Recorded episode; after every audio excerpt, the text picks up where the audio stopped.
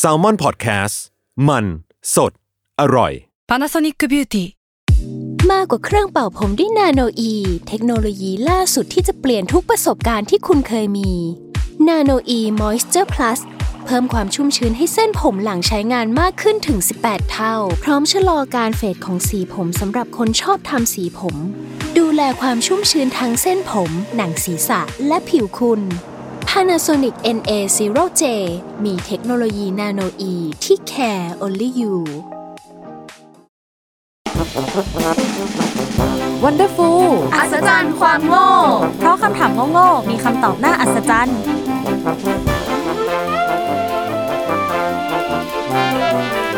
ส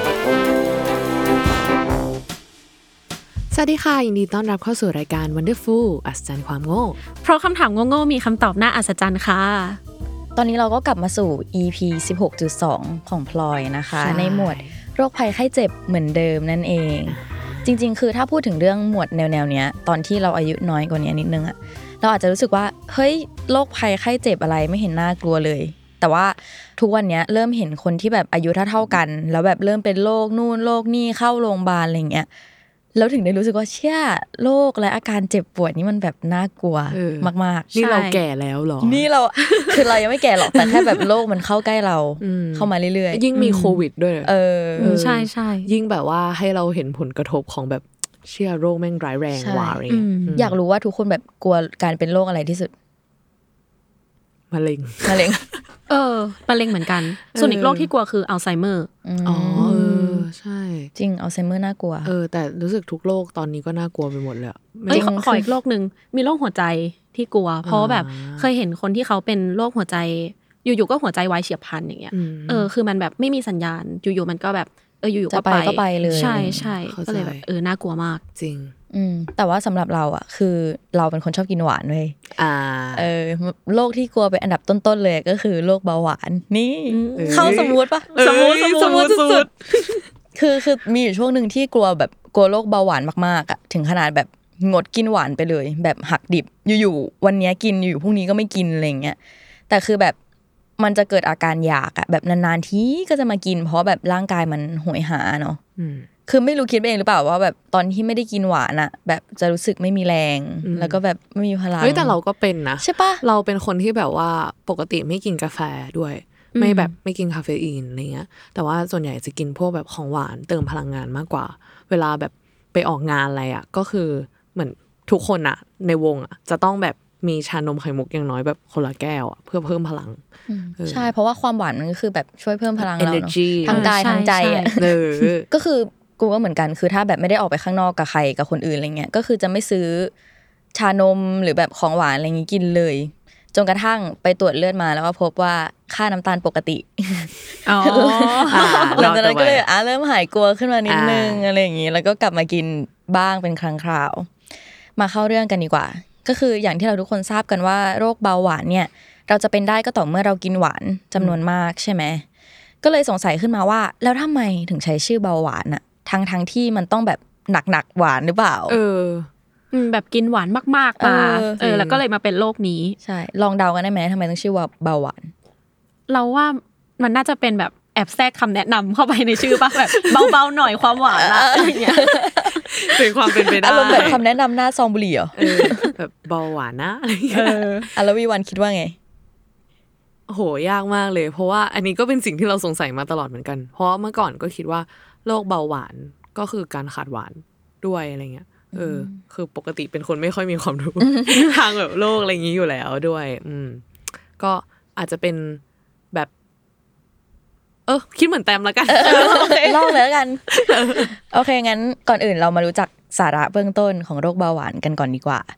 ก็คือผู้ป่วยที่เป็นโรคเบาหวานเนี่ยจะมีลักษณะร่างกายที่สู้ผอมลง เพราะว่าไม่มีพลังงานจากน้ำตาล นี่เข้าใจถูกต้องวิวันเอ้ยก็คือทำให้ร่างกายต้องไปเผาผลาญไขมันแล้วก็กล้ามเนื้อแทน ซึ่งที่มาของเบาหวานเนี่ยคือการเป็นโรคที่เกิดจากความผิดปกติของอินซูลิน ซึ่งเป็นฮอร์โมนชนิดหนึ่งในร่างกายของเราเนาะแล้วไอ้เจ้าอินซูลินเนี่ยคือมันมีหน้าที่ที่จะนำน้ำตาลในกระแสเลือดไปเลี้ยงอวัยวะต่างๆ แปลว่าถ้าเกิดอินซูลินมันทำงานผิดปกติขึ้นมาอย่างเช่น ปริมาณอินซูลินน้อยลง หรือว่าร่างกายไม่ตอบสนองกับอินซูลินอะไรเงี้ยก็จะทำให้มันไม่สามารถนำน้ำตาลในกระแสเลือดอะไปใช้ได้ ก็จะทำให้เกิดน้ำตาลในกระแสเลือดมากกว่าปกติ ซึ่งสาเหตุของโรคเบาหวานจริง ๆ ก็คือการที่ระดับน้ำตาลสูงจนถึงระดับหนึ่งที่ทำให้ไตดูดน้ำตาลกลับมาได้ไม่หมด ส่งผลให้มีน้ำตาลรั่วไปผสมกับปัสสาวะ หรือว่าจะบอกง่าย ๆ ก็คือ คนที่เป็นเบาหวานเนี่ยจะมีอาการฉี่หวานนี่เอง คือทุกวันนี้การตรวจเบาหวานมันก็จะมีเทคโนโลยีอะไรมากมายเนาะแบบแต่เราเกิดสงสัยขึ้นมาเอง ว่าแบบคนสมัยก่อนอะเขาทำยังไงเขาถึงจะรู้อะว่าตัวเองเป็นเบาหวาน ในเมื่ออาการชัดๆก็คือฉี่หวานอะลองเดากันดูไหมหมดขึ้น เออ เอ้ารู้ได้ไงวะ เอ้าเพราะว่าเคยดูละครเรื่องหนึ่ง กรงกรรมหรือเปล่าเพราะว่านางเอกอะทำขนมไทยขายอืมแล้วแม่ยายก็คือกินตลอดกินทุกวันกินทุกวันจนมีวันหนึ่งที่เหมือนคนใช้ในบ้านอะ จะเอาโถฉี่อะไปทิ้ง แล้วก็เห็นว่าเออมีมดอยู่เต็มเลย คือตอนนั้นอะเราอะไม่รู้เว้ยว่าแบบว่าถ้าอาการเบาหวานอะแล้วมันจะมีมดขึ้นที่ที่ฉี่อะคืออมตอนดูเรื่องกรงกรรมอะแล้วทุกคนตกใจกันแบบเห็นมดแล้วตกใจกันก็ว่าเอ๊ะตกใจอะไรกันวะเออตกใจอะไรเอกัอนก็เป็นแมลงอะก็มดอะทำไมอะอ๋อก็เลยเพิ่งรู้ว่าแบบอ๋อคนเป็นเบาหวานก็คือ จะมีอาการฉี่หวานนั่นเองอ่าอันนี้ก็ต้องเล่าย้อนไปไกลเลยคือแบบเบาหวานเนี่ยถูกพูดถึงครั้งแรกเมื่อปี 1552 ก่อนคริสตกาล คือเขาบอกว่ามันเป็นโรคลึกลับที่ทำให้เกิดอาการปัสสาวะบ่อย ผอมแห้ง และพบว่าปัสสาวะของคนที่เป็นโรคนี้เนี่ยจะมีมดขึ้นด้วย ซึ่งก็เป็นอีกหนึ่งการสังเกต เพราะว่าการสังเกตมดก็เป็นการบอกได้ว่าเราเป็นเบาหวานหรือไม่นั่นเอง กลับมาถูกคำถามของชื่อของเรากันดีกว่า อันนี้เป็นข้อมูลจากเว็บ Agnos Health นะคะ ในภาษาอังกฤษเนี่ยเราจะเรียกเบาหวานว่า diabetes หรือชื่อเต็มๆของมันก็คือ diabetes mellitus ซึ่ง diabetes เนี่ยภาษากรีกแปลว่าผ่าน หรือว่าท่อ แล้วก็ mellitus เป็นภาษาละติน แปลว่าหวานนั่นเอง คือขอแวะตรงนี้หนึ่งคือเมื่อก่อนอะเรานึกว่าโรคเบาหวานอะอ่านว่า diabetes มาตลอดเว้ยเออเออเราก็อ่านไดบีใช่ป่ะจนกระทั่งเข้าปีหนึ่งแล้วแบบทุกคนในคณะเรียกมันว่า diabetes แบบเอ้าเรียกว่า diabetes เหรอวะพวกมึงก็เพิ่งรู้ใช่ปะ คือเพิ่งรู้เมื่อไม่นานมานี้เหมือนเอกันอใช่ไหมจริงเอๆอเพิ่งรู้ด้วยซ้ำว่าชื่อโรคมันเรียกแบบเนี้ย Diabetes เมื่อกี้เลยเออเออ คือแบบตกใจ โอเค กลับมาสู่ชื่อเรื่องกันต่อ คือชื่อภาษาไทยอย่างที่เราก็เรียกกันมาตั้งแต่ต้น EP ก็คือโรคเบาหวานใช่ไหม มีคนบอกว่า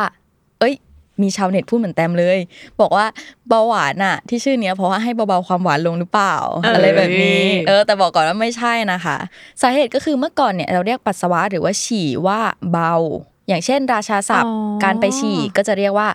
ลงพระบางคนเบา การไปอุจจาระก็จะเรียกว่าลงพระบางคนหนัก อะไรแบบนี้ถ่ายหนักถ่ายเบา เออเออเออ คือโรคเบาหวานอะ ก็เลยจะแปลตรงตัวว่าเป็นโรคฉี่หวานนั่นเอง ทุกคนคิดว่ายังไงบ้างเกี่ยวกับชื่อนี้ รู้สึกว่าลึกนิดนึง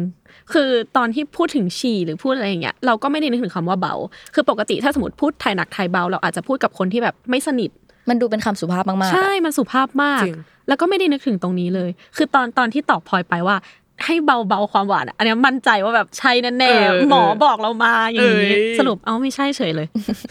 ตอนแรกก็คิดว่าแบบเอ๊ะมาจากภาษาอังกฤษหรือเปล่านะ แต่คือภาษาอังกฤษก็ไม่ใช่อีกเออคือจริงๆอะโรคเบาหวานอะมันถือเป็นโรคหนึ่งที่ไม่สามารถรักษาให้หายขาดได้อืมก็คือยกเว้นแต่ว่าจะเป็นระยะแรกมาก ๆนะ แล้วก็เขามีวันเบาหวานโลกด้วย ซึ่งก็คือวันที่ 14 พฤศจิกายนของทุกปี ลองเดากันได้ป้าว่าทำไมต้องเป็นวันที่นี้ เฮ้ยเหมือนเราเคยได้ยินมาเฮ้ยว่าเกี่ยวกับน้ำตาลอะไรสักอย่างอะเหมือนแบบอาจจะเป็นวันของหวานโลกวันก่อนหน้านี้ หรือว่าเป็นวันที่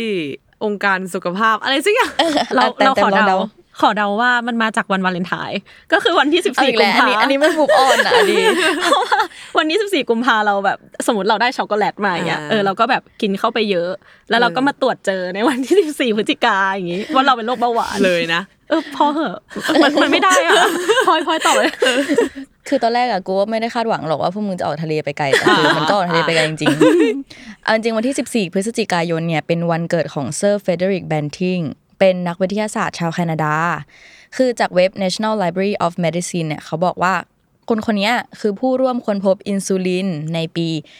1922ทำให้ต่อมาในปี 1923 เนี่ยเขากลายเป็นชาวแคนาดาคนแรก แล้วก็เป็นผู้ที่อายุน้อยที่สุดที่ได้รับรางวัลโนเบล ในสาขาสรีรวิทยาหรือว่าการแพทย์ ตอนนั้นเขาอายุแค่ 32 ปีเท่านั้นเอง ซึ่งแบบน่ายกย่องมากๆ เพราะว่าอย่างที่บอกว่า